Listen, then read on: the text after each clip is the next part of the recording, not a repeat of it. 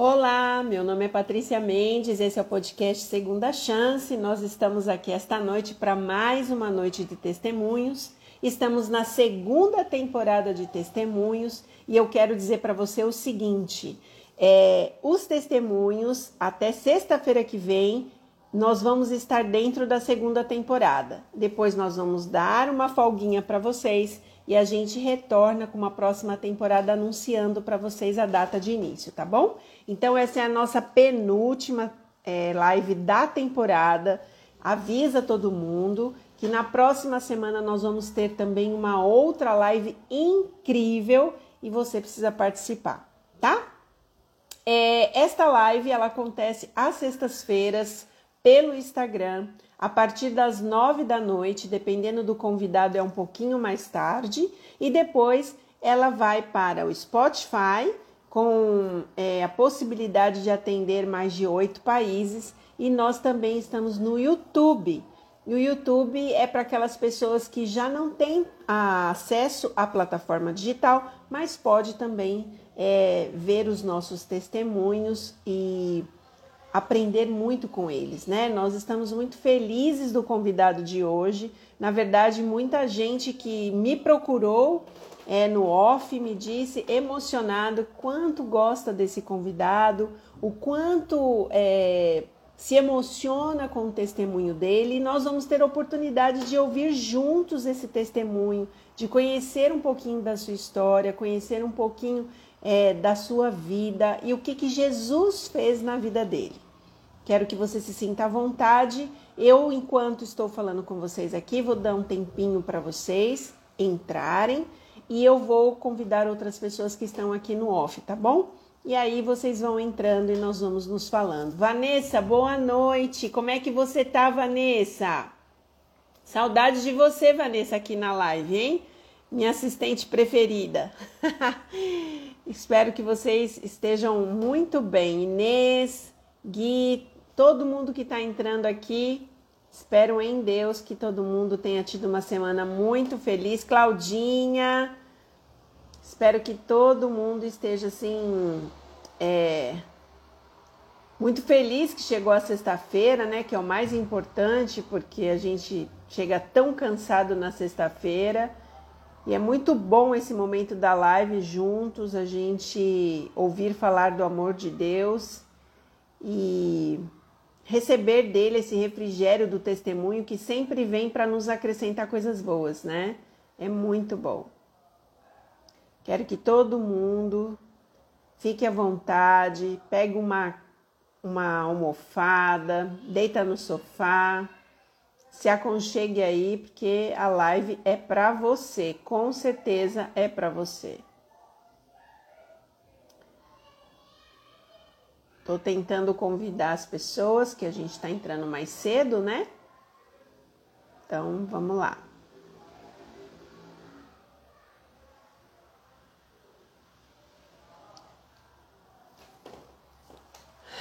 Já tem, já tem pessoas aqui. Eu vou chamar o nosso convidado porque a gente precisa diminuir o máximo de problemas. Que o Instagram está criando para gente fazer. Cuidado, entra aqui. Se ele consegue entrar. Aí, deu certinho, olha que bom. Feliz sábado a todos, Gui. Feliz sábado. Entrem, fiquem à vontade.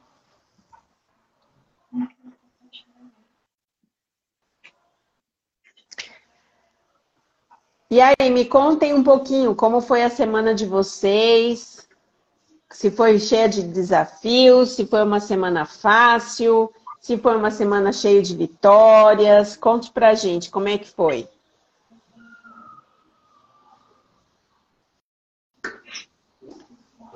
Vamos ver se o nosso convidado consegue entrar. Se ele não conseguir, pode sair novamente, pode voltar novamente, não tem problema nenhum.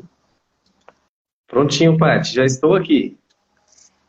A sua live, a sua, é, o seu vídeo, ele está como se ele estivesse é, rodando. Acho que a Esther está ao vivo, ela está vendo, ela pode te ajudar. Se qualquer coisa o senhor sai, eu mando um novo convite. Ele está como se não tivesse conectado. O senhor está me ouvindo? Sim, estou te ouvindo, Paty. Isso, então. A sua, o seu vídeo está escuro, completamente escuro, e está como se ele estivesse rodando para entrar. Como se ele não tivesse entrado. só estou ouvindo a sua voz.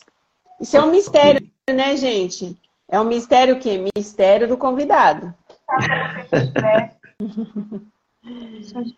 Vamos lá. Isso, o professor saiu. Eu vou mandar um novo convite para ele, para que ele volte aqui para gente. Vamos lá. Vamos que daqui a pouquinho dá certo. O Instagram que ele está hoje. O professor saiu. Eu vou mandar um novo convite para ele, para que ele volte para gente. Prontinho, Paty, voltei. Vamos, daqui a pouquinho. Dá... Ainda não está entrando a sua imagem, professor Edson. Ok, vamos fazer aqui uma, uma alteração. Só um instantinho, por favor. Tá bom. Ah, obrigada, Vanessa. Muito obrigada. Só você mesmo para falar isso, né, Vanessa? É aquela arrumação de cinco minutos. A Claudinha está dizendo que só está me vendo. Realmente, Claudinha, só está eu no ar. O professor Edson está no escuro ainda, mas daqui a pouco ele entra.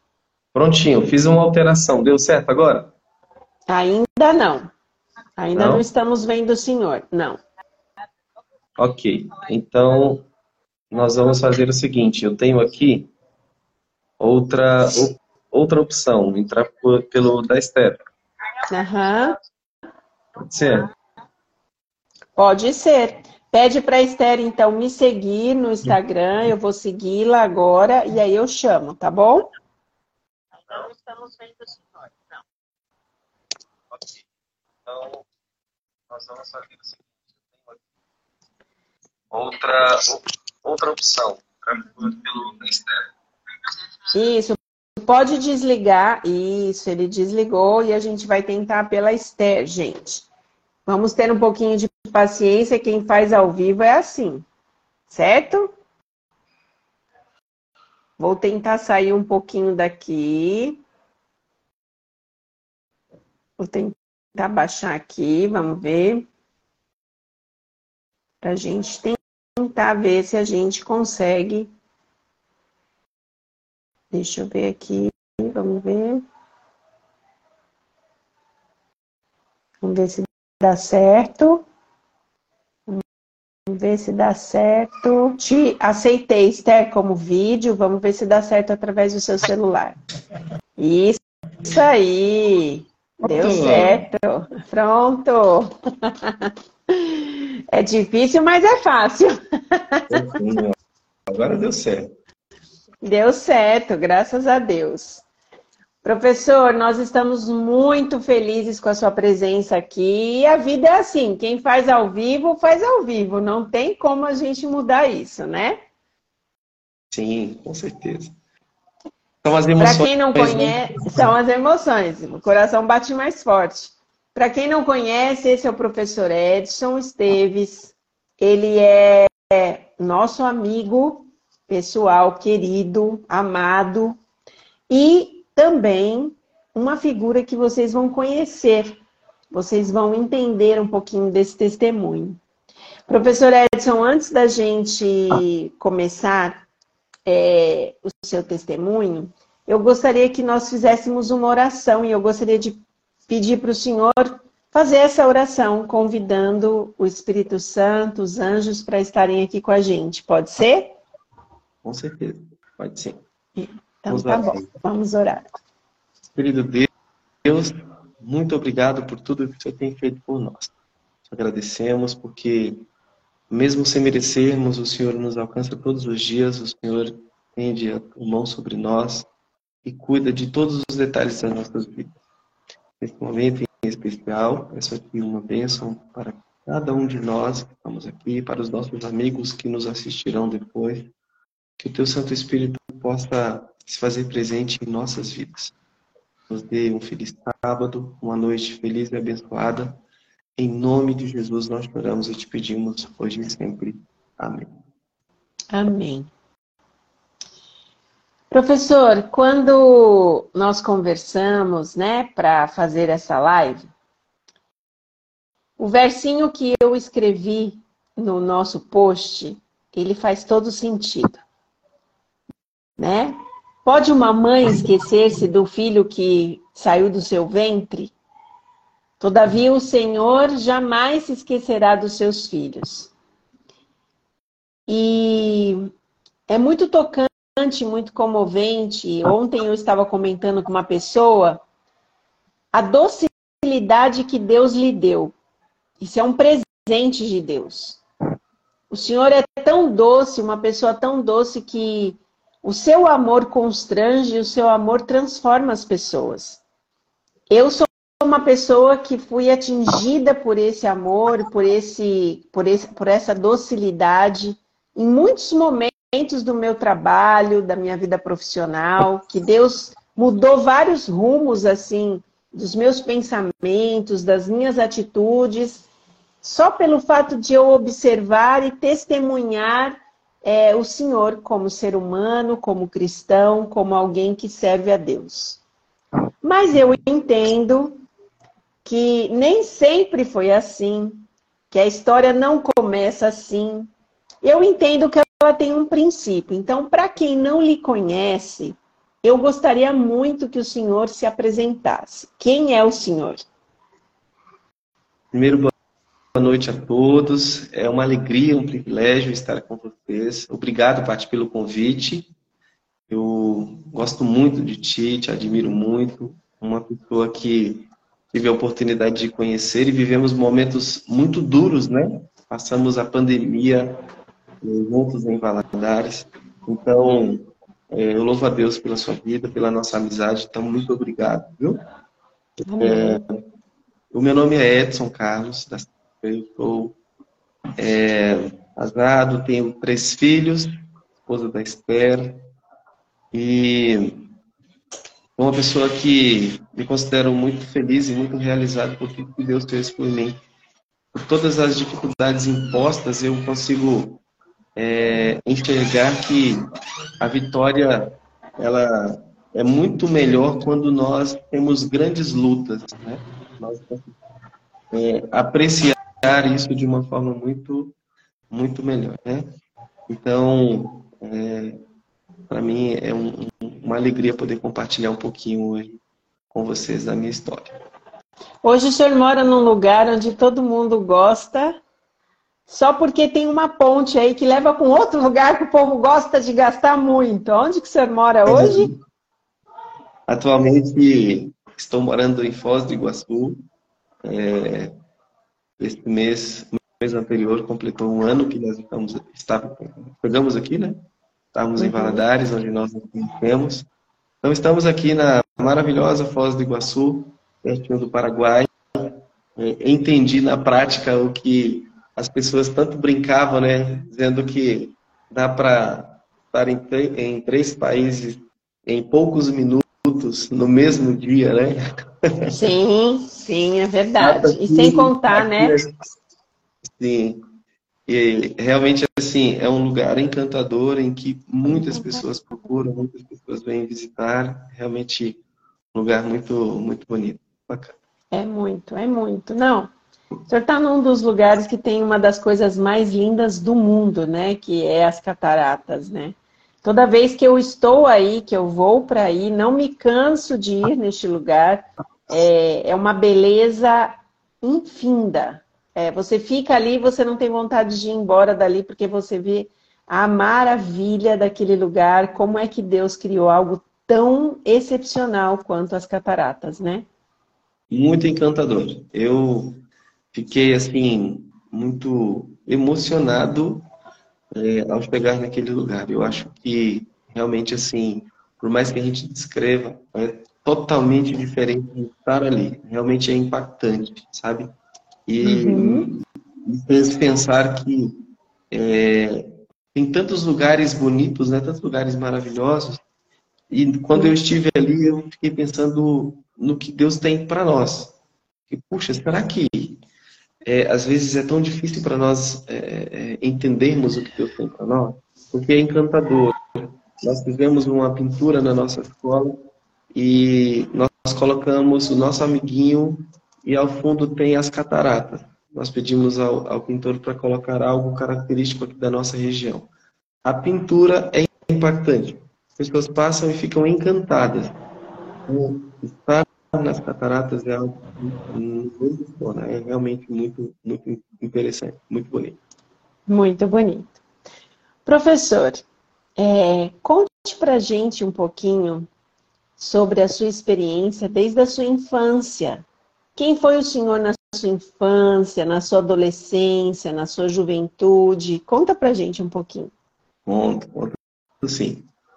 É, algumas pessoas me dizem assim, você gosta de contar histórias, né? de fato, eu gosto muito de contar histórias, eu acho, porque a minha vida, ela é cercada de, de histórias e de histórias de superação, né? De, de grandes lutas, né?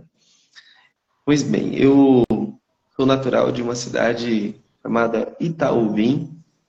É, essa cidadezinha ela fica a 106 quilômetros da Bahia, pela 116 ali na, no nordeste de Minas. E eu nasci no ano de 86 e nós, eu, eu meu pai, meu irmão, minha mãe, nós morávamos é, em um município, né, na zona rural, que nós chamamos de Sobrado. Alguns é, até conhecem aí em Valadares, porque faz parte do nosso distrito, né, do, da nossa associação, do nosso campo, né? E nós morávamos ali, naquela, naquela fazenda, naquele sítio. E eu sempre tive uma, tive uma vida muito simples, né? A nossa família, ela é uma família muito humilde, né? financeiramente. Nós sempre estivemos ali na, na, numa situação bem, bem simples, bem humilde mesmo. E tudo parecia muito bem até que de repente as coisas mudaram muito drasticamente. Quando eu tinha sete anos de idade, os meus pais se separaram. É, embora eu tenha poucas lembranças daquele momento, daqueles momentos ali, daquela, daquele lugar, é, nós até ficamos felizes quando isso aconteceu, porque a vida entre eles não era das melhores. Eles brigavam muito, tinham momentos assim muito difíceis. Só que nós não entendíamos a complexidade daquilo ali. É, então, meu irmão ficou é, com cinco anos e eu com sete quando eles se separaram e a minha mãe foi embora. E foi muito impactante porque a minha mãe foi e não voltava. Ela nunca voltava, nunca voltava. O meu pai dizia assim, filho, a sua mãe não vai voltar. Ele escolheu ir embora. Né? E na medida que o tempo ia passando, nós íamos entendendo a realidade. Embora eles é, tiveram um desentendimento, tiveram um momento difícil entre eles, é, minha mãe fez uma escolha e ela uhum. acabou é, indo embora e não voltando. E quando nós entendemos melhor, nós fomos entender que ela foi embora com uma outra pessoa, né, meu pai, e nos, nos deixou. Quando o tempo começa a passar, você vai buscando é, respostas e as respostas não vinham, não encaixavam. Né? Uhum. E aí passou um mês, passaram seis meses, passaram anos. E quando nós entramos no décimo ano, a minha mãe ainda não havia voltado. E aí eu já havia entendido que ela não voltaria mais. Só que durante esse, esse tempo, as coisas é, continuaram acontecendo. Nós fomos crescendo e a vida não parou, né? E isso nos Sim. trouxe revolta, nos trouxe chateação, nos trouxe angústia, porque a nossa mãe ainda ia embora, né? E naquela, naquele formato, né? E algo é, muito importante aconteceu nesse, nesse período. O meu pai sempre dizia assim: sua mãe foi embora, ela levou, mas ela é sua mãe, ela é a mãe de vocês. Então vocês precisam é, respeitar e honrar a mãe de vocês. E uma das coisas que no início era muito normal, muito comum, era que nós orássemos pela nossa mãe. Eu e meu irmão tínhamos que orar pela nossa mãe constantemente. Meu pai fazia a gente ajoelhar e dizia assim, ó, vamos orar pela sua mãe, porque o mandamento diz que tem que orar o pai e a mãe. E isso é uma ordem de Deus. E ele insistia. No início era normal. Quando o tempo foi passando, nós não queríamos fazer aquilo ali. Porque aquilo ali era algo que ia contra a nossa vontade. A nossa mãe foi embora, ela nunca mais voltou, nunca mais deu notícia, e como assim nós vamos orar por ela? E mesmo assim ele insistia. Só que tinham três datas marcantes que o meu pai fazia com que a gente orasse intensamente pela nossa mãe. Era no aniversário dela, no dia das mães, no dia das mulheres, e tinha uma outra data que não era tão marcante, que era a data que eles tinham se separado mas ele sempre mencionava nas orações dele que ali fazia mais um ano, que as coisas tinham distante, mas estava nas mãos de Deus e a vida ia seguir. Então, nós crescemos com esse hábito, ainda que contra a vontade, num determinado momento, de orar pela nossa mãe. Né?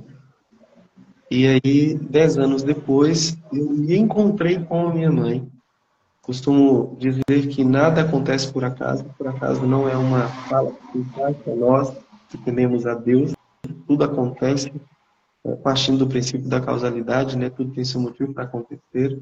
E eu encontrei a minha mãe em um dia de Já estava com quantos na... anos? Nessa ocasião, eu já estava, olha, eu já estava com quase 17 anos de idade quando encontrei a minha mãe pela primeira vez.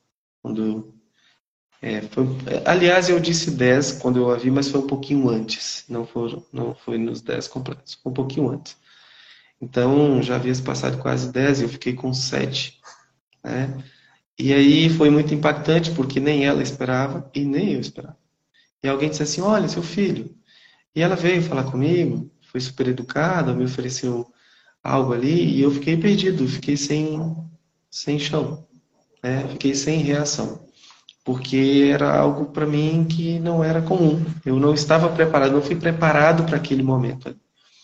E algumas coisas aconteceram nesse período. É, e aí a minha mãe passou aí na cidade que nós morávamos, ela e o esposo dela. Só que nós tínhamos em nossos corações uma grande chateação com tudo aquilo. E eu me lembro que o meu irmão, um, em um determinado momento, encontrou com aquele rapaz, encontrou com aquele homem e ele falou muitas coisas para ele que meu pai não, não aprovava, né? Xingou, brigou, insultou, mesmo sendo menino ainda. E meu pai disse: Não, filho, eu não aprovo, isso a gente não aprova. E a primeira vez que a minha mãe voltou naquela, naquela fazenda, naquela, naquele sítio ali perto onde nós morávamos, nós já éramos rapazes e nós entendemos que aquilo ali era uma afronta ao nosso pai, porque ela estava voltando ali com a pessoa que ela foi embora e o meu pai estava ali ainda cuidando de nós, sem ter se casado, sem ter arrumado uma namorada, porque ele disse assim: Eu vou me dedicar exclusivamente a cuidar de vocês. Quando vocês estiverem grandes, quando vocês estiverem com uma idade em que ninguém vai maltratar vocês, aí eu vou me casar.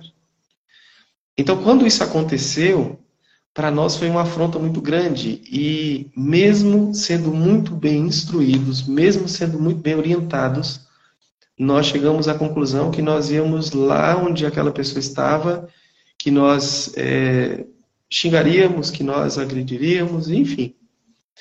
Só que o pai disse assim: Eu não permito que vocês façam isso. Só que nós já éramos rapazes e nós olhamos um para o outro e, e dissemos, não, mas mesmo assim nós vamos lá. E nós fomos. Só que quando nós chegamos na entrada da, da, daquele sítio ali, daquela, daquela propriedade, nós olhamos um para o outro e nós entendemos que aquilo não era o que nosso pai queria, não era o que Deus queria. E nós voltamos. Chegamos à conclusão que a gente não faria nada, nós voltamos. E quando nós chegamos lá, o pai estava ajoelhado orando. E aí, quando ele nos viu, ele disse assim: Eu sabia que vocês não iam fazer nada. Porque vocês, mesmo vocês tendo crescido, mesmo vocês estando grandes, sendo rapazes, e eu não tendo mais força para segurar vocês, eu sabia que Deus não ia permitir que vocês fizessem algo. E aí nós levamos aquela lapada, né? E ficamos quietos. Com raiva, chateados, mas ficamos quietos. E aí nós entendemos que aquela não era uma briga para nós, aquela não é, aquele não era um problema para nós resolvermos. Deus resolveria para nós, mesmo causando dor, mesmo sendo uma situação difícil, mas Deus é quem resolveria aquela situação para nós. Então, é, em resumo, nós tivemos uma, uma infância difícil, uma infância muito dura, mas Deus colocou pessoas especiais nas nossas vidas que é, ajudou meu pai a cuidar de nós. Ali tinha minha avó, tinha meu avô. É, eu chamava o pai de painho, a mãe de maninha e os avós mãe e pai. O vovô, quando ele foi, quando nós fomos crescendo, nós passamos a chamá-lo carinhosamente de vô, de vovô, mas a avó até hoje nós chamamos de mãe. Ela tem quase 90 anos e nós chamamos de mãe. É, teve uma vida muito dura, uma vida muito sofrida e ela sempre nos ajudou muito, eles sempre nos ajudaram muito. Eu costumo dizer que cada um demonstra amor da forma que consegue expressar. A minha avó, era cuidando, era protegendo, ela não era de ficar abraçando, melando, mas ela estava ali sempre cuidando da gente, sempre orientando. Né? O vovô já era mais, já era mais do aconchego, né? Mas os dois foram muito importantes para nós porque é, auxiliaram muito nosso pai no cuidado comigo e com meu irmão, né? Porque a vida naquela região ali não foi muito fácil. Meu pai teve que sair, trabalhar fora, em outro estado. Nós moramos com a minha avó um tempo, depois moramos sozinhos, né? Então, realmente foi é, é, é, um período de muitas durezas, mas que Deus também colocou pessoas nas nossas vidas que nos abençoaram muito, né? Além da, da, da minha avó, do meu avô, nós temos ali ainda amigos, vizinhos, parentes, que também nos ajudaram muito, né? Que também foram muito importantes na, na nas nossas vidas.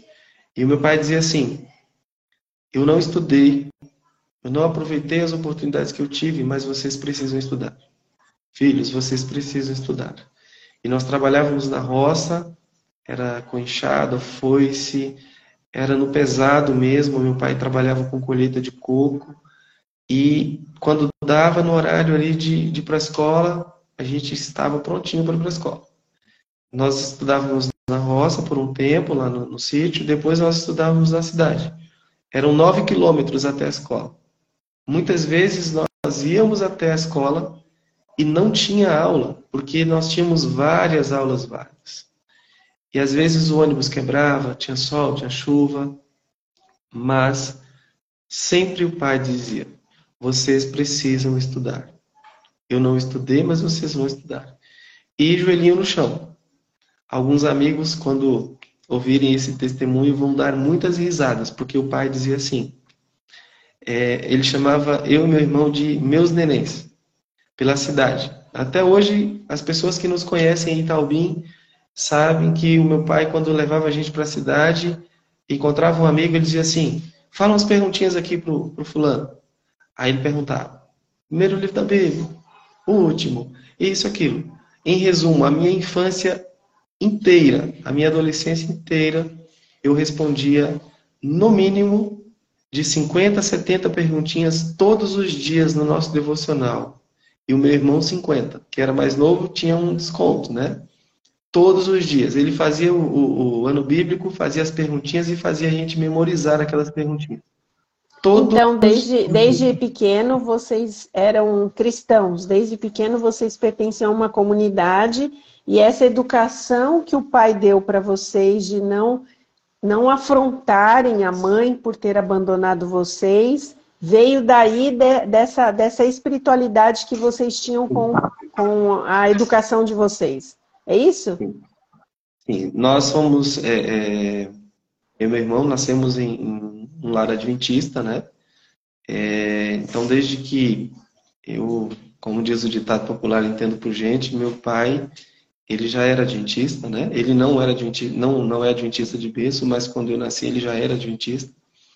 e ele sempre bateu nessa tecla de é, fazer a vontade de Deus. Meu pai é uma pessoa muito simples, uma pessoa muito humilde, estudou muito pouco, né? Ele costuma sempre brincar dizendo assim: "Meu filho, eu sou ignorante, mas eu sempre luto para ficar perto de Deus. Eu sempre luto eu falo, pai, não é, o senhor não é ignorante. O senhor é uma pessoa que tem seu grau de instrução e, e não concordo que o senhor se considere ignorante. Mas na simplicidade dele, a forma dele expressar dizendo assim, eu sou uma pessoa simples.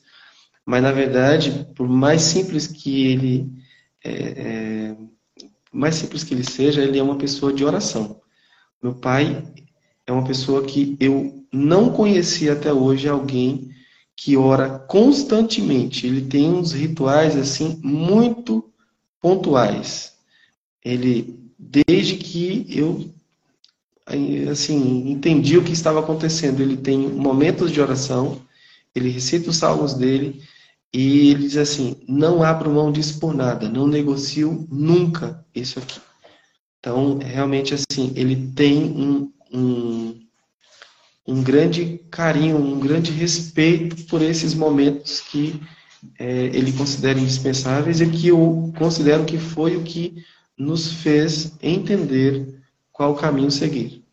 Porque nós fomos muito assediados, nós é, somos humildes, simples, pessoas pobres, e com certeza é, as propostas indecentes chegaram para nós. Nós recebemos muitas propostas, nós fomos muito rodeados por amigos, colegas que nos ofertaram coisas que eram mais fáceis, caminhos muito fáceis para nós. E eu costumo dizer que tudo na vida é, é, feito de escolhas, né? Nós temos que escolher. E nós tínhamos boas desculpas. Nós tínhamos boas desculpas. Mas eu acho que quando é, a gente é apresentado em oração como nós sempre fomos, as lutas elas não deixam de ser grandes, mas a gente consegue ter um pouco mais de clareza no caminho a ser seguido. Não que seja mais fácil, porque é aí que as coisas ficam intensas mesmo, porque eu, eu consigo olhar para trás e ver grandes vitórias, mas atrelada a elas grandes desafios. Nunca foi fácil, sempre foi uma vida de muita luta. É, nós sempre enfrentamos muitas lutas, sempre, muitas lutas. Né? Nunca foi algo assim tranquilo, fácil, não, sempre foi muito difícil. Mas também desanimar não faz parte do nosso vocabulário. Né? Desanimar é, é algo que a gente não, não, não considera, não, não considera jamais, em hipótese alguma. Bom, com, com esse histórico, né, a gente percebe que somente Deus podia conduzir essa história, né? Eu quero pedir desculpa, inclusive, para as pessoas, eu não estou no meu habitat de sempre, e aonde eu estou na rua está tendo uma festa muito grande, porque aqui em Valadares hoje é um dia de festa. Então, assim, qualquer barulho, qualquer intervenção, qualquer pessoa que vocês verem passando aqui, fiquem tranquilos, é que eu não estou em casa. Bom, professor, conta pra gente um pouquinho é, como é que isso te deu um impulso? Porque de alguma maneira o senhor precisou é, se fortalecer espiritualmente, né? Depois que o senhor passa essa situação com seu pai, que o senhor e o seu irmão vão atrás da sua mãe para se vingar ou para criar uma situação ainda pior, porque a gente sabe que contendas acabam criando situações muito piores, né? Depois que o senhor passa tudo isso, depois que isso não dá certo, a, o, o, tempo vai passando, o senhor já está entrando na maioridade, o que que toda essa experiência que não foi fácil, foi traumática, eu imagino que tenha sido dolorida, né? É, o abandono, a gente sempre pensa, é engraçado como é muito mais comum a gente ver uh, que de repente uma mãe é, não é comum uma mãe abandonar os filhos, né? É algo que até hoje causa muito espanto nas pessoas. Mas isso aconteceu na sua vida e de alguma maneira Deus permitiu. E eu costumo dizer que as lutas e as batalhas da nossa vida, se há alguma permissão, tem um propósito. Como é que o senhor entendeu isso depois de ter vivido tudo isso? Como é que o senhor interiorizou isso e como é que o senhor fez com que tudo isso se tornasse uma bênção na sua vida? Como foi isso? Pátia, a, a, segunda parte da história, ela não é tão pequena, mas eu vou resumir para não tomar muito tempo. Mas é, chegou um, um, momento em que tudo que nós fazíamos naquela região, naquela cidade, não deu mais certo para nós sobrevivermos lá. E o meu pai já havia se mudado para São Paulo. O meu irmão ele foi para visitá-lo, ficou por lá e eu fiquei sozinho, né, do, do, do grupo familiar ali sozinho.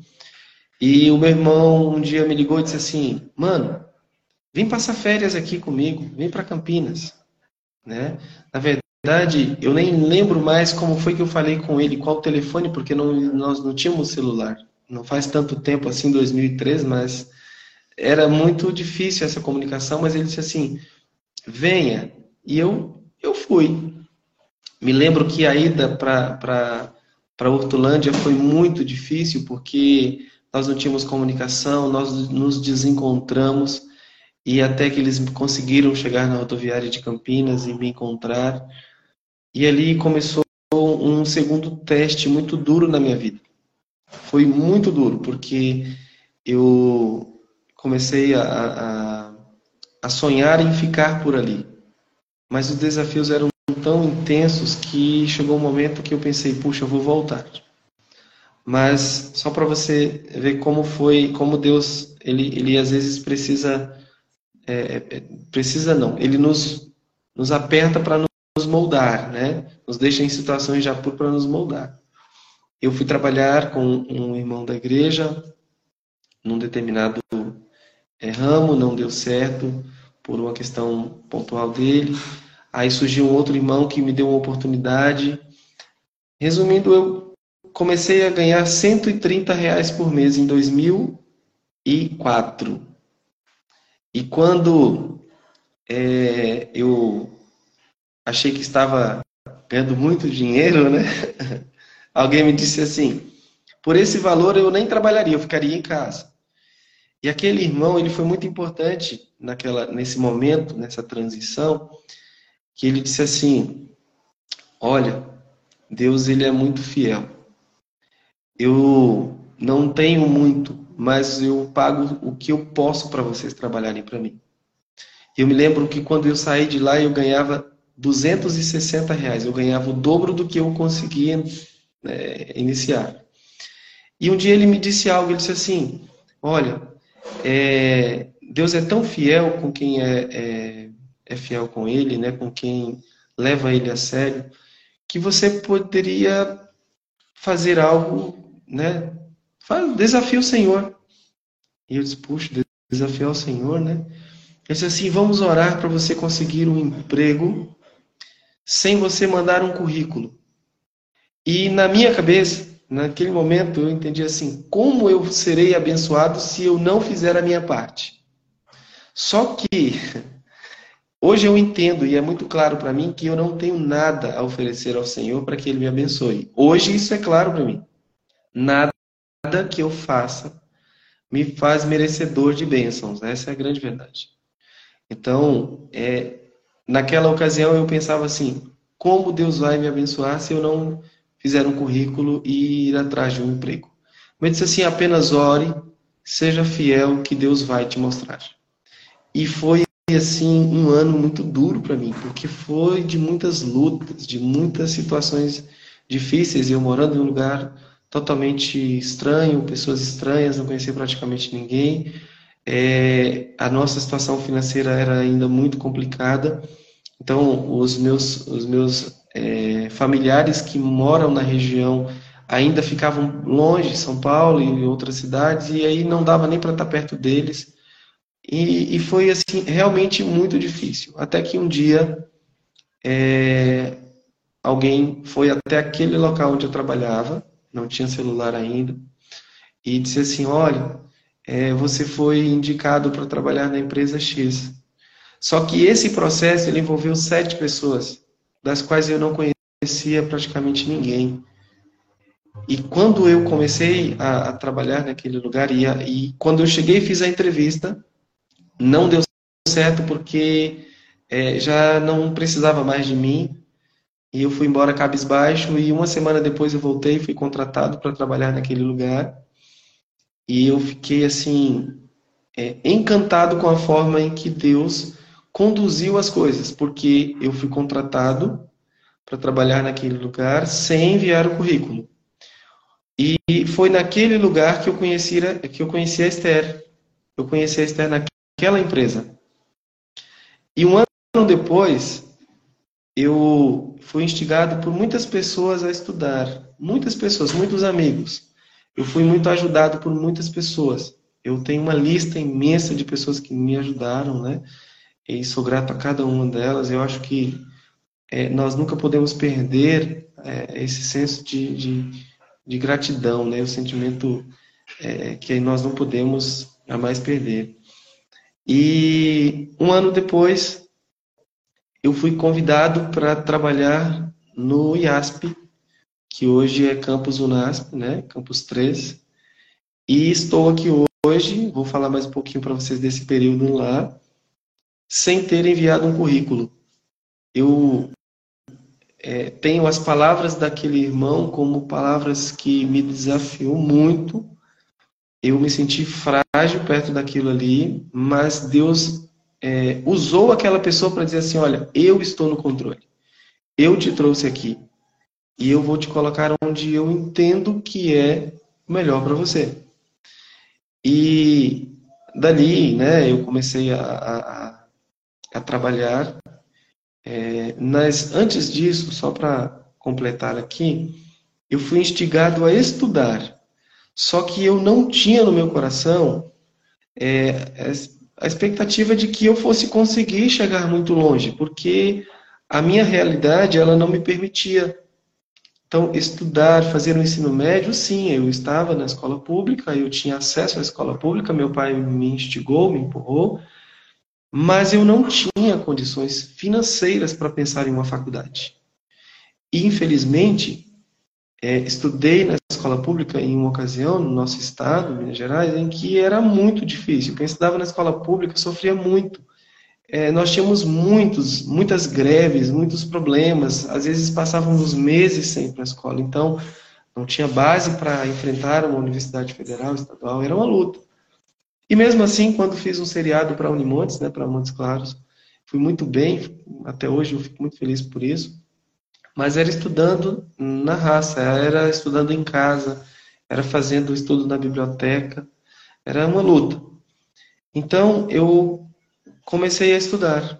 E essa, e essa é uma parte que eu não posso deixar de contar da história, em que de, de muitas pessoas que eu considero que foram muito importantes, tem uma pessoa que é da, do, do IASP, o Silvânio, e um dia, é, quando eu comecei a trabalhar nessa empresa que conheci a Esther, eu fiz uma proposta para ele. Aliás, eu tentei fazer uma proposta para ele. Eu tinha um sonho de comprar um, um terreno, uma casa, algo para o meu pai, porque eu sempre pensei assim: o meu pai tendo onde morar na velhice, eu consigo lutar para sobreviver.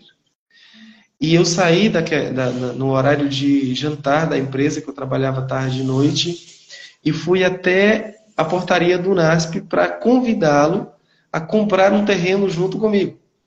E quando cheguei lá, eu todo empolgado falei assim, Silvânio, eu gostaria muito de comprar um terreno junto contigo. Ele nem me ouviu, ele cortou a minha fala e disse assim, não, você veio aqui porque você é, veio me dar a notícia que você vai prestar o vestibular para fazer um curso, né, tal, tal, tal, e eu paralisei, porque eu não tinha planos de fazer isso, eu não tinha condições para fazer isso. E aí eu parei, pensei, jogou água na minha, na minha proposta. Aí disse assim, amigão, é o seguinte, é, o vestibular vai até tal dia, faz o vestibular, presta o vestibular, e depois você procura pelo professor Alassi. O professor Alassi, ele era diretor-geral lá no campus é, do IASP, ele é uma pessoa muito boa, ele vai te ajudar. Estuda, cara, você precisa estudar. E eu fui embora com aquilo ali, já incomodado, porque ele falava, é, na ocasião, a mãe da Esther falava, ela era minha chefe, nós não namorávamos ainda, E ela dizia assim: estuda, estuda. E eu fui e fiz o vestibular. Sem dinheiro, sem condições nenhuma. Passei, fui, fiquei numa posição muito boa no vestibular. É, fui muito bem colocado. É, minha primeira graduação é Educação Física, que eu escolhi desde quando é, tinha interesse de ir para Unimontes, né? E aí é, foi quando, de fato, tudo mudou. Porque eu estava estudando, eu já havia conhecido a Esther, e aí vem a parte mais é, é, emocionante para mim da história. Pela simplicidade, por não entender muito das coisas, eu fiz um cálculo. E eu fiz um cálculo errado. O professor Alice disse: Meu filho, você precisa de quantos reais de desconto para você conseguir pagar a sua faculdade?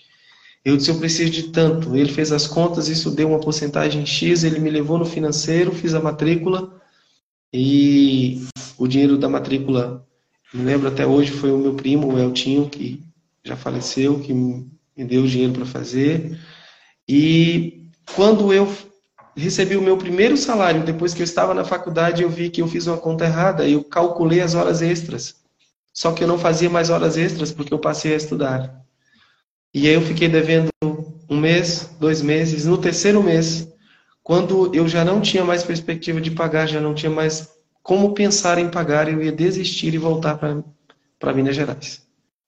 E aí veio a, a, a parte que eu migro dessa empresa para a escola adventista. Lá no IASP tem um senhor, hoje já aposentado, chama Tadeu, Tadeu Bueno.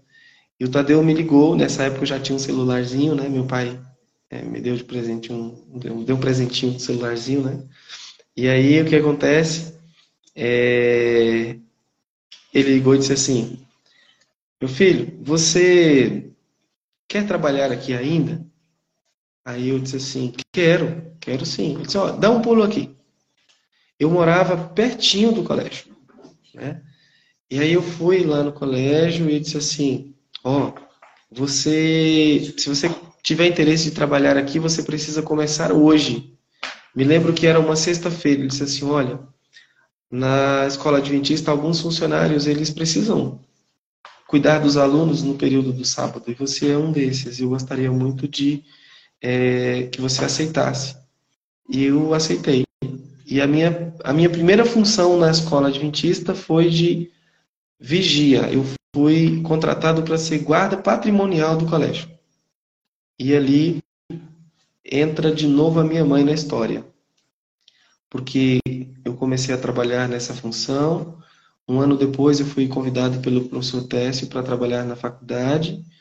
É, eu fiquei em pânico porque eu tinha que cuidar de um prédio com 1.750 alunos e eu só tinha 21 anos de idade e eu tinha que é, digerir a ideia que eu ia substituir dois funcionários, um que estava há 20 anos naquele prédio e um que estava há 15 anos.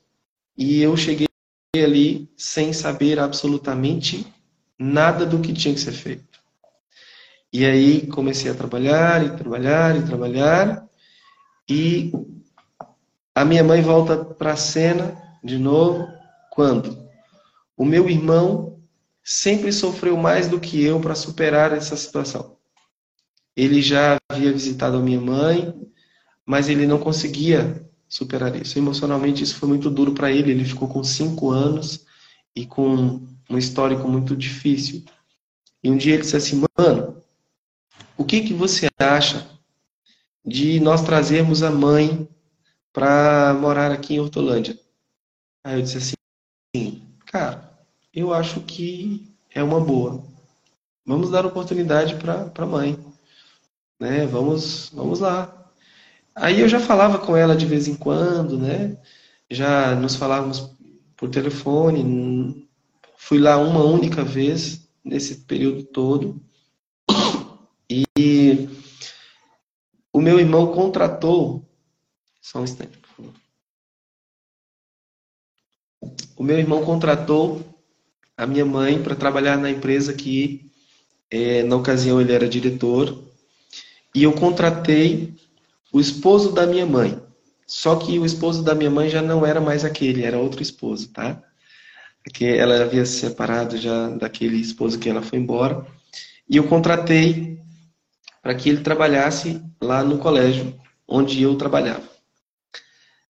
E a minha mãe foi, morou um tempo em Hortolândia, é, conseguimos nos aproximar, é, perdoamos a, a, nossa mãe, eu perdoei a minha mãe.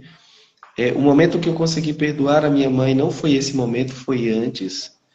Eu vivia uma luta muito grande no Dia das Mães, principalmente, porque é, eu tinha que conviver com a ideia que a minha mãe foi embora. Né? Só que eu consegui perdoar a minha mãe e eu atribuo isso àquela luta do meu pai. E isso me fazia muito mal. Eu era uma pessoa que sofria muito. Qualquer coisa me deixava triste, magoado, chateado. Qualquer coisa me abalava, porque existia um vazio. Era muito difícil isso, né? E aí eu me lembro que um dia eu orei ao Senhor pedindo a Ele assim que Ele me libertasse disso, porque eu precisava viver, eu não podia viver atrelado ao passado. Porque você comentou algo que me fez pensar em uma situação. Nós temos por hábito, como seres humanos, no geral, de pesar mais as coisas negativas do que as coisas positivas. E eu, naquele momento, eu já havia conquistado muitas vitórias e eu ainda pesava muito essa questão da minha mãe. Só que a vida seguiu. E eu me lembro que é, eu senti como que meio que como se fosse algo instantâneo, sabe? Que dali para frente aquilo não me fez mais mal. Quando na verdade eu precisava perdoar a minha mãe. Porque o perdão ele liberta não só quem precisa do perdão, mas ele liberta quem está perdoando e perdoando. E eu estava me sentindo mal por isso. Então, quando veio a proposta para minha mãe vir, quando meu irmão compartilhou comigo, eu estava em paz. Eu não tinha raiva da minha mãe. Eu já não tinha nenhum problema, nenhum tipo de constrangimento em relação à minha mãe.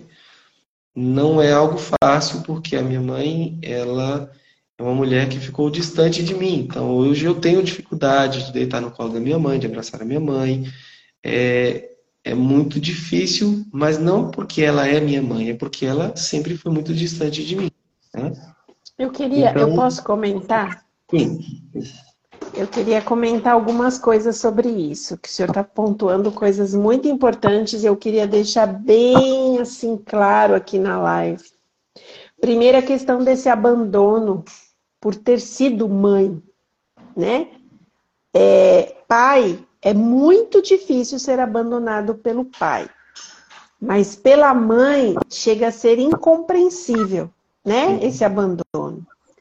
Quando o Senhor fala sobre o perdão que o Senhor precisou sentir pela sua mãe para poder ter paz, eu queria dizer assim, muitos adultos, muitos adultos hoje, eles se comportam como meninos, como meninas infantis em muitas, em muitas situações da vida por não terem aceitado o perdão.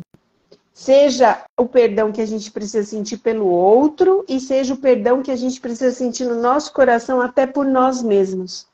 Porque muitas das coisas que vão acontecendo ao redor da gente, a gente vai, vai atrelando como se fosse culpa nossa, né? Imagino como criança, quantas vezes vocês se perguntaram por que, que a mãe foi embora? Será que a mãe foi embora por minha causa? Será que a mãe foi embora por. Né? Qual era a minha responsabilidade nisso? Então, são muitas dores que são colocadas. E eu queria dizer para todo mundo que está ouvindo a gente, que está assistindo a gente. A falta do perdão, ela nos deixa é, como se fosse estacionados naquele momento da dor, né? Quando você fala, o meu irmão teve dificuldades muito grandes para superar, porque ele estava estacionado lá atrás ainda, na dor. E quando a gente fica nessa dor, Deus não consegue se mover na nossa vida. É como o senhor falou, a gente vai crescendo em outras áreas e parece que aquela área do perdão que a gente não consegue perdoar, a gente não sai do lugar e aquilo toma conta do nosso coração como uma doença grave que vai acompanhando a gente ao longo do caminho. Então, como é importante o perdão? E eu sempre falo, sem perdão não há céu. A gente não pode esquecer disso. Né? Sem perdão não há céu. E sem perdão não há paz. Não. A gente não tem é paz. Não tem. Todo dia, toda não hora tem. você está lembrando daquilo que a pessoa te fez, toda hora você está lembrando da dor, toda hora, como o senhor colocou, as inseguranças, os medos, tudo vem aqui na nossa mente e a gente não consegue ir para frente. Então, gente, vamos pensar sobre o perdão. Eu acho que essa live ela traz para a gente muita reflexão sobre a falta do perdão. Se a gente não consegue perdoar, e às vezes não quer dizer que nós vamos esquecer. Às vezes só quer dizer que isso que o senhor falou, nós vamos sentir essa paz, essa tranquilidade de que dá para continuar sem a dor ficar cutucando a gente o tempo inteiro, né? E o perdão é divino, o perdão não é humano, né? E com certeza vale muito a pena porque é como se eu tivesse tirado dos meus ombros um, um, um grande peso, um grande peso. E Deus é tão, é tão, é, assim, fantástico, né? Que Ele me colocou para trabalhar lá no colégio, onde eu conheci muitas histórias parecidas com a minha. Só que é, o que eu não imaginava é que eu seria um suporte para algumas pessoas, porque elas estavam vivendo algo semelhante ao que eu havia vivido, né? Então, é, a minha ida para a, a, educação adventista, eu entendo que foi, de fato, assim, é, providencial.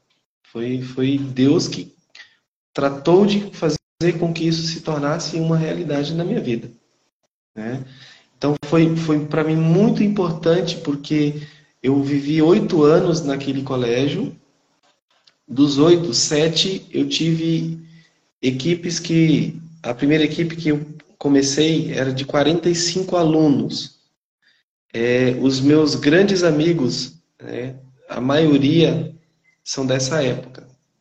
Eu era uma pessoa que não tinha experiência, uma pessoa que estava aprendendo e eu tive que liderar 45 alunos, tendo ali alunos adolescentes, alunos que eram adultos, colegas de sala de aula, e o que eu pedi a Deus é que Ele conduzisse para que, é, de fato, eu pudesse fazer a vontade dEle.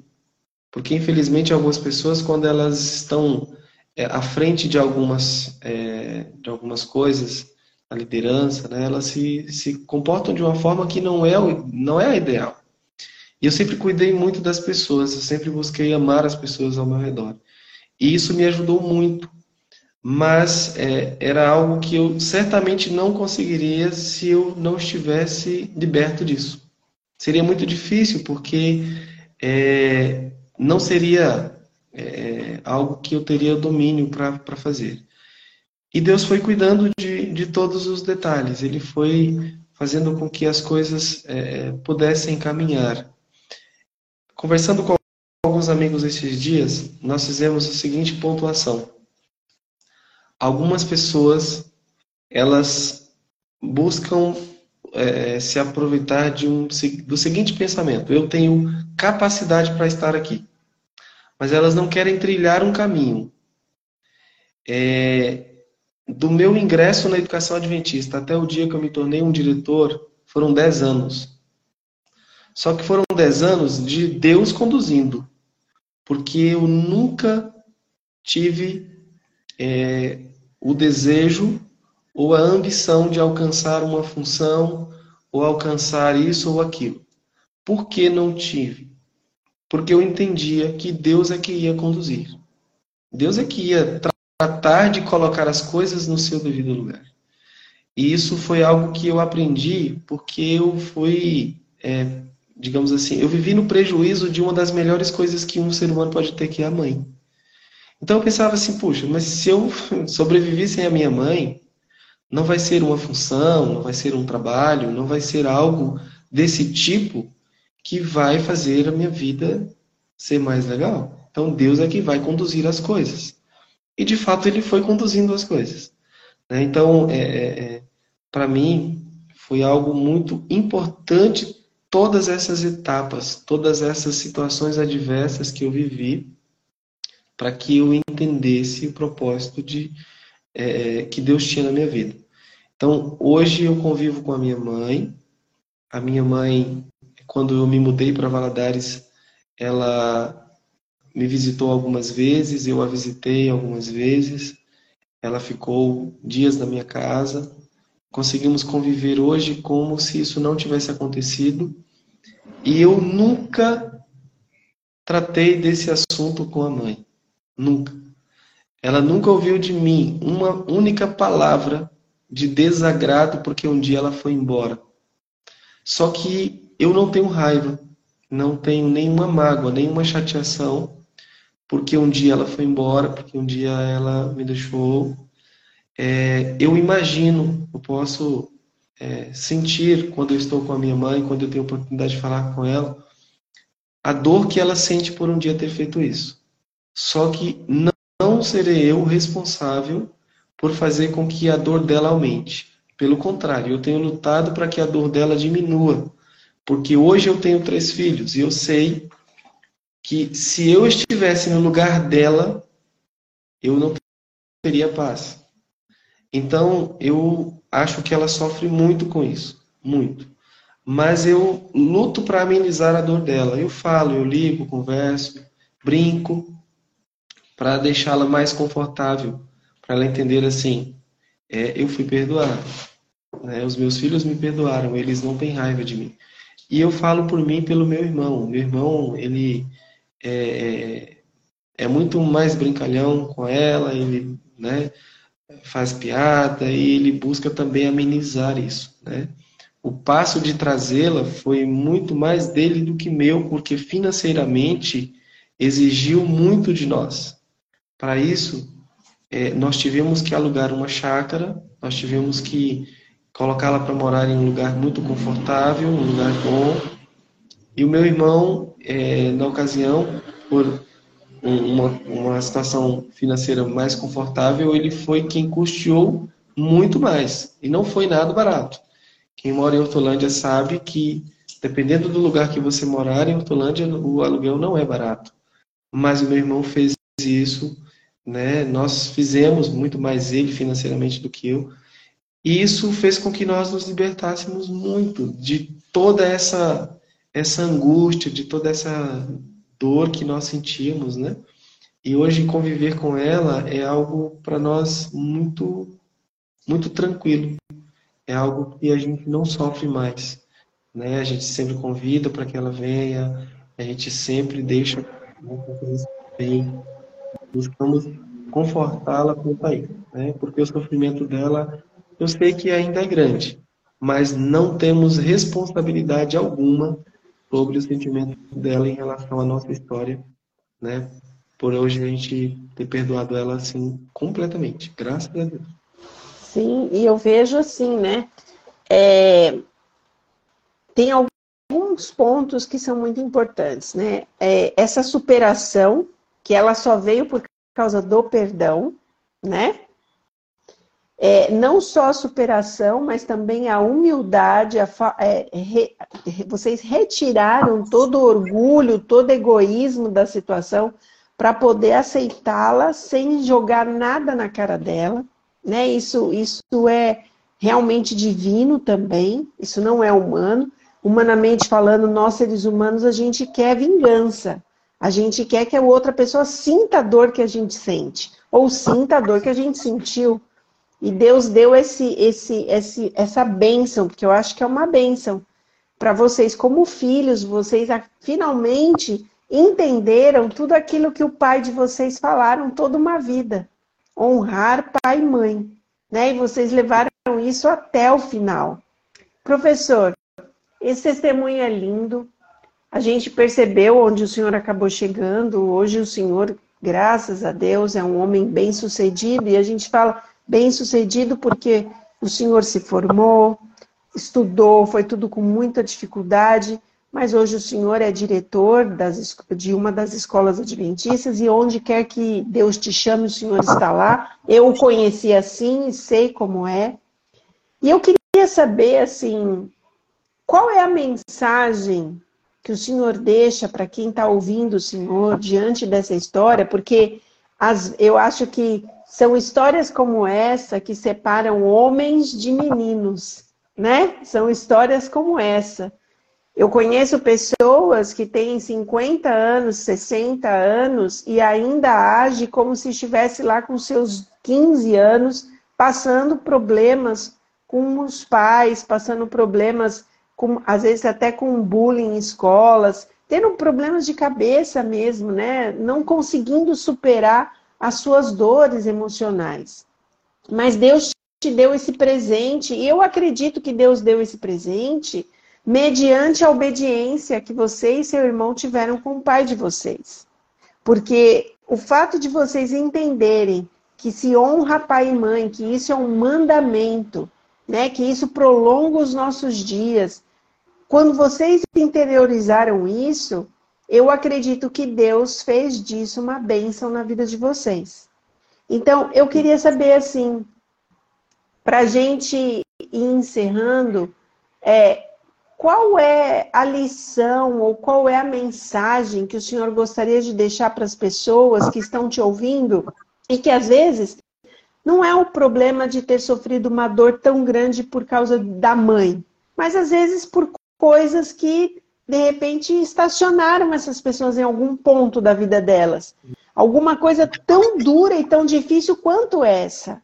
Então, qual é, qual é a mensagem que o senhor gostaria de deixar para essas pessoas? Paty, eu gostaria de deixar duas mensagens. Uma delas é que nós precisamos entender que nós dependemos de Deus, temos que depender de Deus, temos que ser humildes para entender isso. É, o pastor Bulhão tem um, um, um livro muito bom que é O Líder Sábio.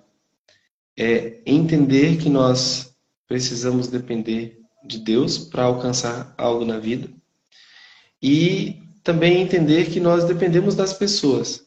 Eu não estaria aqui hoje se não fosse pela misericórdia de Deus e pela ajuda de muitas pessoas. É, são dezenas de pessoas que me ajudaram em momentos diferentes. E eu busco todos os dias entender que, independente da minha posição é, em questão de função, de reconhecimento, eu tenho que depender de Deus. Eu aprendi uma das maiores lições da minha vida quando eu já estava na direção da escola. Quando eu recebi uma ligação do meu pai, ele disse assim: Filho, eu estou indo a Itaubim. Pai, o que o senhor vai fazer lá em Itaubim? A avó mora aí, o vô mora aí, juntinho contigo. Eu estou longe de ti, estou no Mato Grosso do Sul.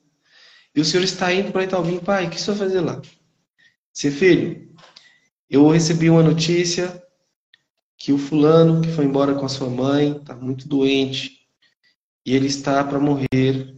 E eu estou indo lá para conceder o perdão a ele, porque eu tenho certeza que ele não me procuraria então eu estou indo lá para perdoá-lo, vou na casa dele.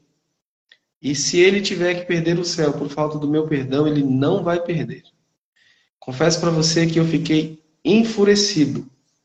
Perdi o rumo. Disse, pai, não é possível que essa história vai ressuscitar nesse formato. Pai, o senhor está gastando para ir lá, pai.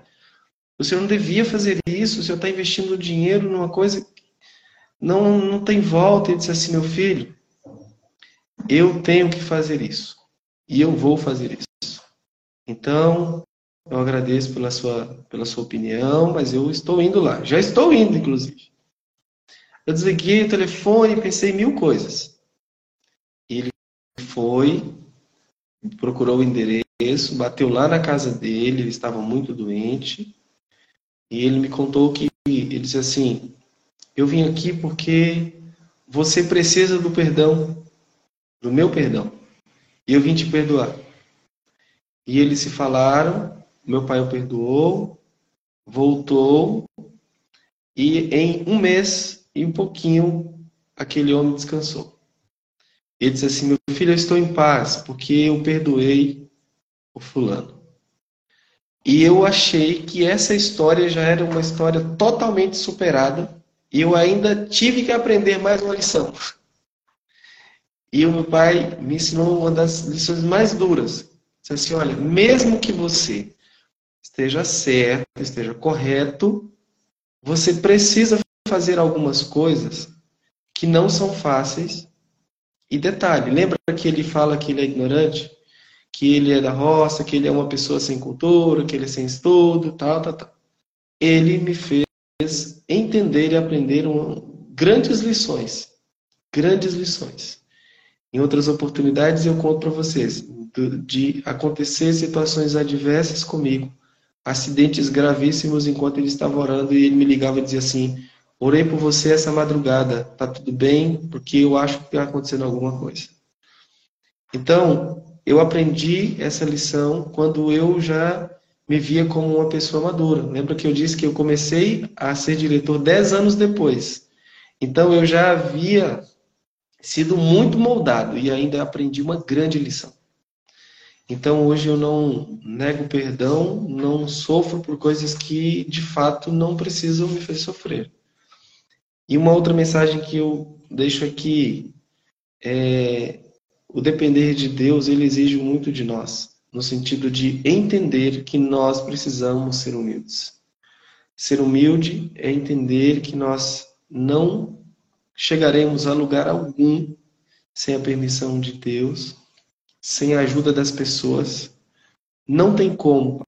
Eu olho para situações e vejo como nós vivemos em um verdadeiro, uma verdadeira corrente, um verdadeiro elo atrás do outro. Se hoje estou aqui, é porque eu estou prestando serviço a pessoas. Estou para cuidar das pessoas. Não tem nada que a gente faça que a gente não esteja atrelado a pessoas. Ou a gente ama e cuida das pessoas, ou nós seremos pessoas que vamos sofrer sempre. Porque fácil não é. Lidar com pessoas é muito difícil, gerenciar conflitos é muito difícil.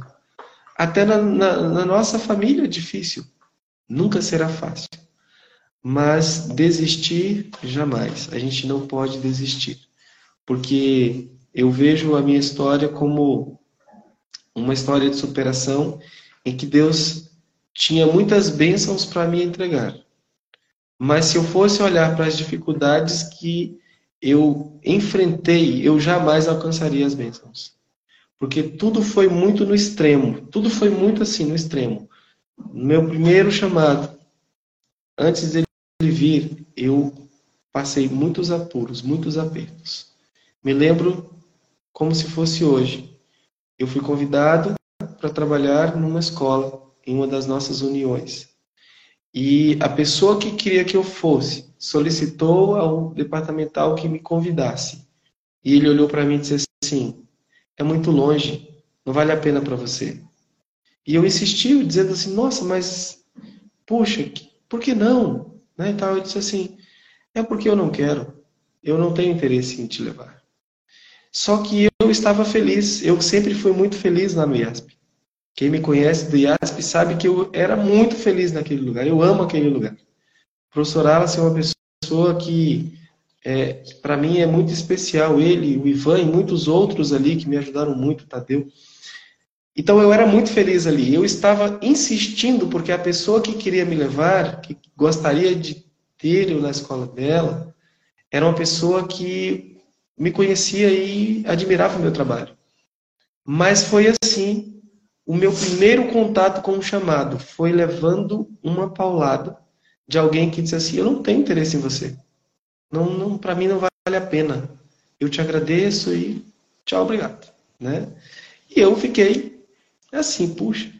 Então, depois as coisas foram acontecendo. Então, é, é, parece que tudo era feito para eu desistir. Mas como eu não desisti, aí a benção ela chegava e ela foi chegando. Então, realmente, assim, é, eu vejo que até naquilo que nós não percebemos, Deus está nos abençoando. Quando eu trabalhava no IASP, para se conceder uma bolsa para um funcionário, ele tinha que passar no período de experiência. Eu fui descobrir isso quando eu passei a contratar pessoas. Mas quando eu fui contratado, antes mesmo do meu registro ficar pronto, o Tadeu, que foi quem me contratou, me levou lá no, no financeiro e disse assim: a partir de hoje, esse menino aqui não paga mais faculdade. Ele agora é funcionário meu e ele vai estudar de graça. E eu achei que aquilo era um procedimento normal, né? Não era um procedimento normal, era uma bênção que eu estava recebendo e que não era normal. Então, Deus, ele tem grandes coisas para nos entregar. Mas lembra, olha só, quando eu fui contratado, eu já estava para desistir da faculdade porque eu não conseguia pagar. E eu fui lá e recebi. Então, Deus, Deus ele é, não nos abandona. Quando a coisa parece sem rumo, ele está só dizendo assim: deixa que eu resolvo. Quando na verdade ele quer que a gente deixe ele resolver desde sempre, mas é que nós temos a mania de ocupar o lugar dele e achando que a gente pode resolver, e quando a gente não tem saída, ele vem e diz assim: eu estou aqui. Mas ele sempre está lá, sempre está lá. Né?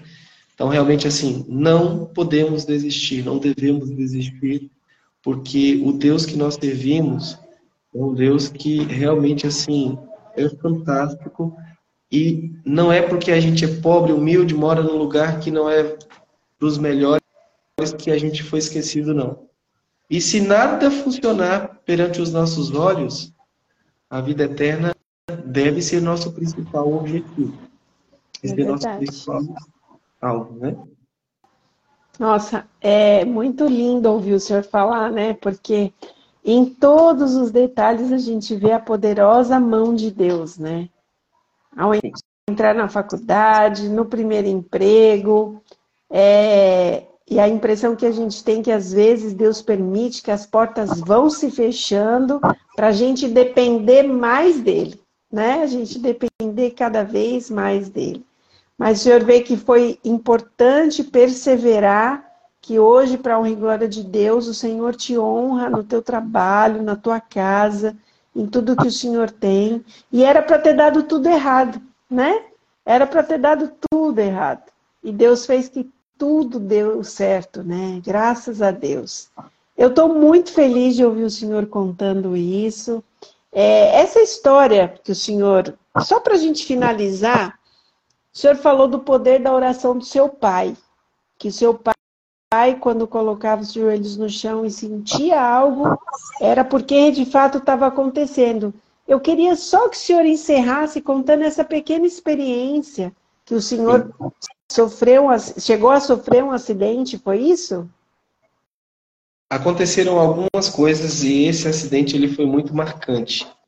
E eu me lembro, Paty, que a minha avó, ela tinha essa, essa, esse hábito de dizer assim, olha, é, estou com uma sensação assim, sonhei. É, então foi sempre muito marcante. Quando ela dizia assim, a gente podia preparar.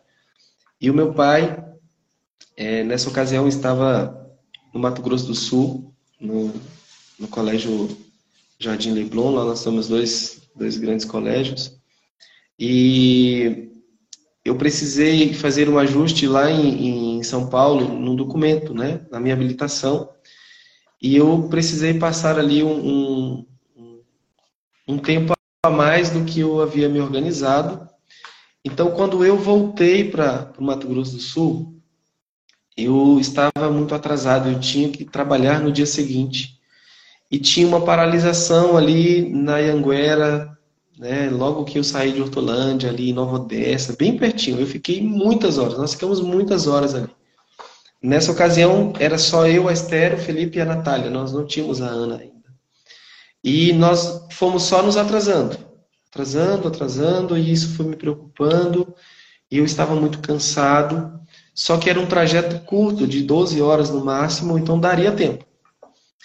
E quando nós iniciamos de fato a viagem, eu tive que, assim, ir muito rápido. Nós tínhamos, na ocasião, comprado um carro e esse carro era um carro seminovo, né? Tinha seis meses de uso com a gente. E eu me lembro que quando nós chegamos no estado do Mato Grosso do Sul, lá em, em Três Lagoas, a estrada fica ruim, né? E chegou um momento que eu não conseguia mais dirigir, eu estava com muito sono. Me lembro que eu tinha tomado até Guaraná em pó para ficar acordado, porque eu precisava chegar. Só que não dava mais. Eu disse assim, Esther, dirige por favor, porque eu não estou aguentando mais. E a Esther começou a dirigir. Só que ela começou a dirigir com mais cuidado. Consequentemente, ela foi um pouquinho mais, né, né, com mais cuidado e diminuiu a velocidade. Nós estávamos rodando ali a, de 130, 150, 140, 160, porque a gente precisava chegar, descansar um pouquinho ainda, né? E eu me lembro que a STR reduziu para 90, 100, 90, 80, e eu fiquei agoniado, assim, meu Deus, misericórdia, nós não vamos chegar, meu bem acelera aí. Ela falou assim: só vou dirigir se for assim. E nós combinamos até que ponto ela ia dirigir. Ela ia dirigir até a placa 80. Eu não me lembro quando ela pegou. Mas era, era até o 80, né? a, a placa ali de, dos quilômetros de, né? ali. E aí, resumindo a história.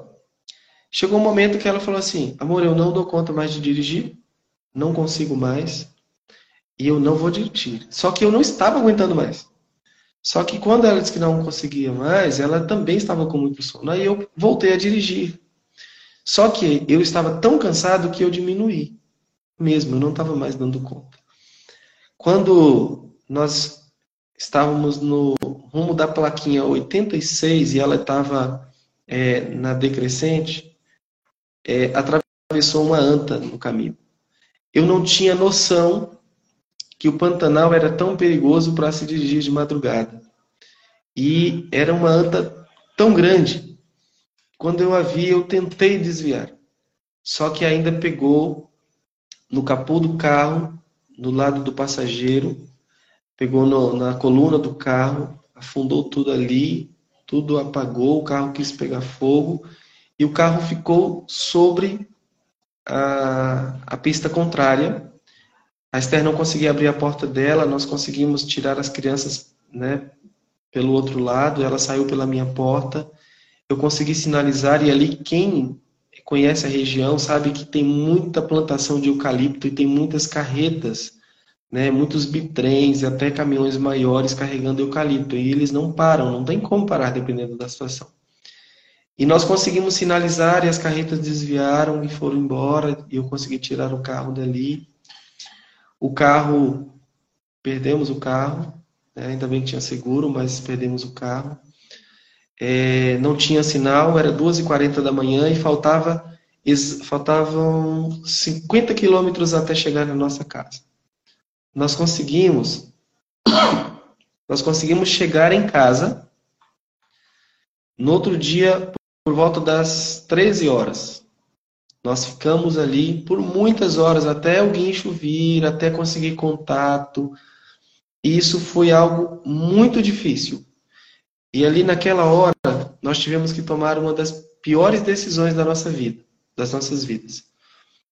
Nós estávamos parados de madrugada, tudo muito escuro, e nós precisávamos de socorro e os celulares não funcionavam. E aí nós oramos e Deus nos respondeu imediatamente. A Esther tinha que ir até a Polícia Rodoviária Federal. E o carro que deu carona para Esther, ele estava indo sentido é, capital. Então, ele disse assim: Eu vou ajudar, ou melhor, ele estava indo sentido interior. Ele fez a volta e foi sentido capital. Então, na minha ideia, aquele carro ele ia voltar sentido interior de novo. E ele não voltava, não voltava, e eu logo pensei, aconteceu uma tragédia. Só que o que aconteceu é que eles estavam indo sentido capital, haviam sido é, interceptados por ladrões lá atrás, e eles ficaram com medo. Depois, segundo eles, Deus falou com eles que eles tinham que voltar para nos ajudar. Então, por isso eles estavam sentido interior. E eles fizeram meia volta, continuaram o percurso deles com a Esther. E o socorro veio, deu tudo certo, ninguém se machucou, graças a Deus. E aí vem a, a, a, a última parte. Nós só fomos entender a complexidade daquele acidente quando poucos dias depois, no mesmo formato, uma van com 12 pessoas bateu numa anta, parou na contramão, a carreta estava muito próxima, não conseguiu parar, bateu, incendiou e matou todas as pessoas. Uma carreta, uma van que estava vindo de Nova Andradina para Campo Grande. E aí foi quando nós entendemos como Deus foi cuidadoso conosco e a Polícia Rodoviária Federal, ao chegar lá, o policial dizia assim: Isso aqui é um milagre. Ele insistia no milagre e nós estávamos tão confortáveis que a gente nem enxergava tanto milagre assim.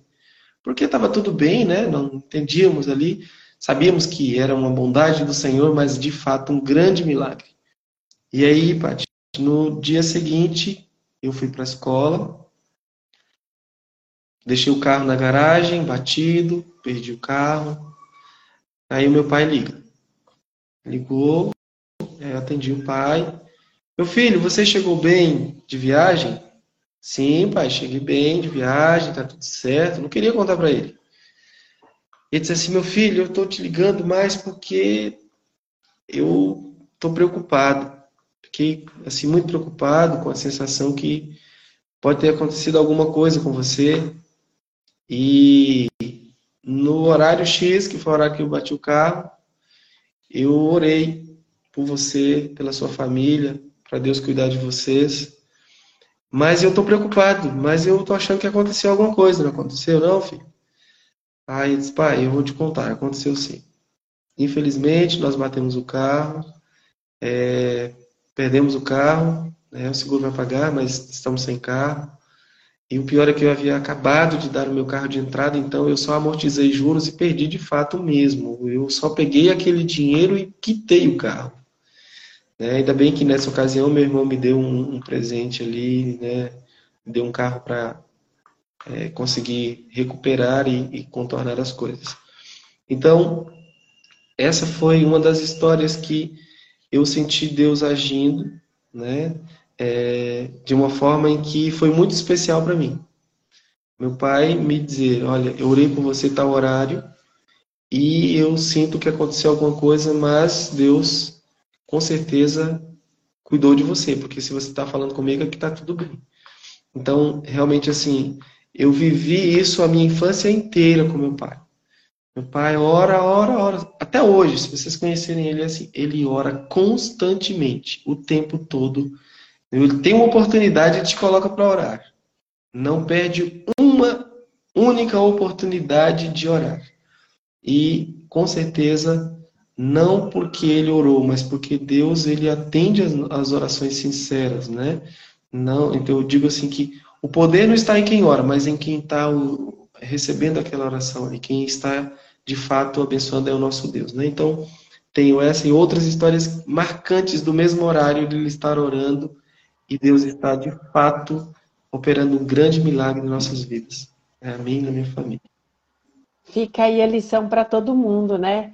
Às vezes vem um pensamento sobre alguém no nosso coração, vem na nossa mente o nome de alguém, é, e você naquela hora está tão preocupado em fazer tanta coisa, passa o nome, você não ora, você não lembra de falar com Deus sobre aquela pessoa. Então fica aqui a lição para você. A oração intercessória tem muito efeito poderoso. Eu sou fruto da oração intercessória. É, o fato de eu estar aqui é, 18 anos, 17 anos depois, é fruto de oração intercessória. Né? E o senhor contar isso, né, de um acidente tão perigoso, só do senhor contar, o senhor não precisava nem explicar, mas só do senhor contar, eu já fiquei imaginando isso, que eu sou motorista, às vezes a gente pega muita estrada.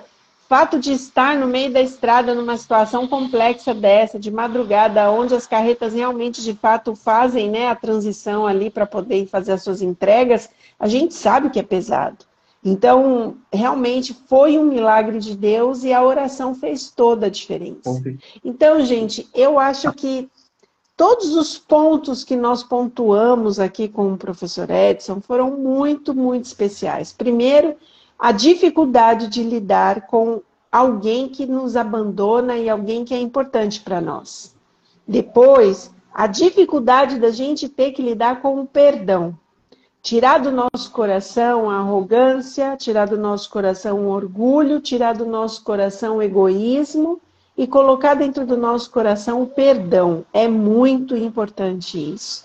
E aí, para finalizar, a importância que o perdão tem na nossa vida, ainda que nós tenhamos que perdoar, como diz Jesus, né? Muitas e muitas vezes a mesma pessoa, a mesma situação, a mesma causa, a gente tem que estar ali pronto para fazer isso. E aqui fica por último, né, a cereja do bolo, o poder da oração.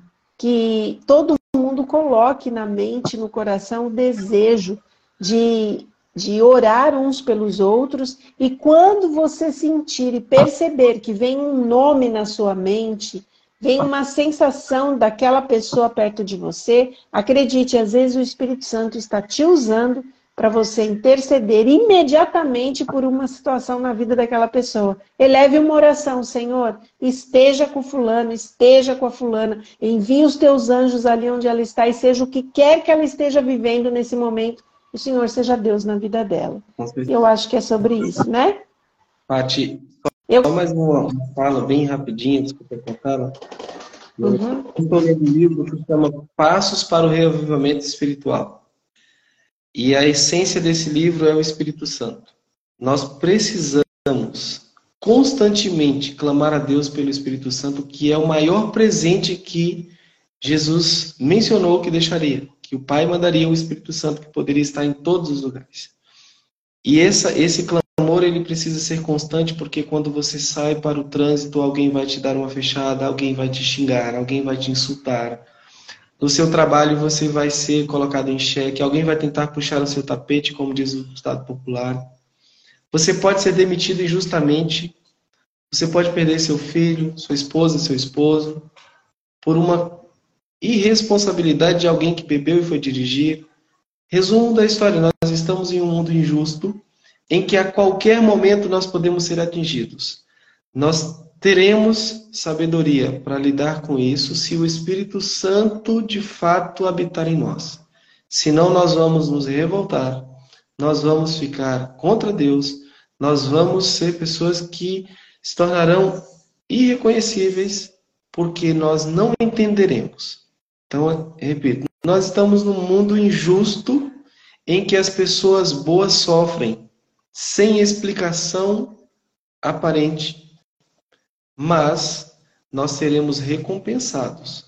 E eu, assim, sugiro que nós possamos clamar pelo Espírito Santo todos os dias, porque às vezes nós seremos levados a situações que quando você refletir, você já fez, já falou, e o pior de tudo, ou eu e você, ou nós, fazemos a vontade de Deus, ou nós estaremos fazendo a vontade de Satanás. Só tem dois caminhos. E fica muito próximo um do outro. Fazer a vontade de Deus e de Satanás é muito próximo do outro. Porque quando você deixa de fazer o que você tem que fazer, automaticamente você já está fazendo o que não devia. Mas não é fácil. Jamais será fácil, né? Se fosse fácil, todo mundo fazia o que é correto. Então, é difícil mesmo, é luta, mas é uma luta que com certeza vale muito a pena. Nossa, eu fecho meu microfone aqui porque eu não me canso de falar amém. Né, de ver realmente como Deus nos ensina através das histórias. O senhor pontuou uma coisa também que eu queria colocar aqui. A importância de tudo que o senhor passou dentro do ambiente que Deus te colocou, sendo usado para testemunhar para pessoas, alunos, professores, colegas de trabalho, próximo. Deus usou o seu testemunho também para mudar vidas, né? A gente nunca pode deixar de testemunhar. Né? A gente tem que contar às pessoas o que Jesus fez na nossa vida. Às vezes, a única forma das pessoas conhecerem Jesus é através da nossa história. Então, é muito importante a gente sempre estar disposto a isso. Professor, eu quero te agradecer muito por esse momento que nós tivemos aqui. Quantas lições lindas através de tanta dor. Parece que quanto maior a dor, maior são os testemunhos que a gente tem para contar. Né? A gente sofre, mas a gente percebe que polidamente Deus vai nos moldando para que a gente seja vaso na vida das pessoas. Então, que Deus possa te abençoar abundantemente cada vez mais o Senhor é muito querido por nós. E eu queria terminar com uma oração, queria convidar as pessoas para que elas fechem os olhos, para que a gente também peça a Jesus para que ele entre na nossa vida e trabalhe nesses pontos, que é tão difícil para todos nós, mas que é tão necessário, especialmente nesse tempo que a gente está vivendo, né? Um tempo de perdão, um tempo de dependência de Deus, um tempo de da gente interceder por outros. Esse é o tempo que a gente está vivendo. E eu queria agradecer mais uma vez o Senhor e queria convidar para que todos fechassem os olhos para que a gente pudesse levar uma palavra a Deus. Pode ser? Eu que agradeço, tá? Só antes da oração, agradeço muito pelo convite. Agradeço pela atenção de todos vocês. Eu vi entrando aqui pessoas muito queridas, é, pais de alunos da nossa escola em Dares, eu vi a Claudinha, eu fiquei um pouquinho aqui sem é, ver quem está aqui, mas agradeço a cada um de vocês pelo carinho, Sim. pela consideração. É, nós costumamos sempre dizer que onde nós chegamos, nós buscamos ser felizes, buscamos é, também fazer bem às pessoas. E eu tenho um grande carinho pelos meus queridos amigos aí de Valadares, da região. É uma escola muito querida, que nós fomos muito felizes, que sentimos a, a, mão do Senhor assim de forma poderosa, principalmente no período de pandemia em que todo mundo estava sofrendo e nós fomos abraçados, amados, né, por cada um dos nossos pais, alunos, amigos, igreja. Então, a gratidão é enorme, tá? Então, eu faço aqui o agradecimento no geral, porque realmente assim fomos muito felizes aí e eu agradeço pela consideração, carinho dos amigos que estão assistindo. Tá? Estou muito feliz por ter passado esse momento aqui com vocês. Amém. Nós também. Vamos fazer uma oração? Vamos. Senhor Deus, obrigada pelo testemunho do Edson, Pai. É tão bom a gente ouvir da transformação que o Senhor é capaz de fazer na vida e no coração da gente. Que o Senhor possa guiá-lo nesse caminho do bem até a eternidade e que ele continue contando às pessoas e multiplicando esse testemunho para que vidas e vidas sejam impactadas através dessa história. Toma também a vida de cada um que ouviu, a minha, que os problemas que nós temos, Pai, sejam eles quais forem, estejam pautados pautados na certeza de que temos um Deus que toma todas as questões da nossa vida em Suas mãos e que em breve, Pai, tudo que nós temos, é, seja bom ou seja mal, nesta terra irá terminar e nós vamos viver uma vida contigo, que a gente possa sentir esse abraço de Jesus o tempo todo, nos mostrando que é efêmero o que vivemos aqui, mas é real o que vivemos pela fé na eternidade. Fala ao nosso coração, dá-nos uma ótima noite de sono, despertar na tua companhia e que a gente venha ter um final de semana excelente, nos lembrando de tudo aquilo que o Senhor nos ensinou nesta noite. Nós te agradecemos e pedimos em nome de Jesus. Amém.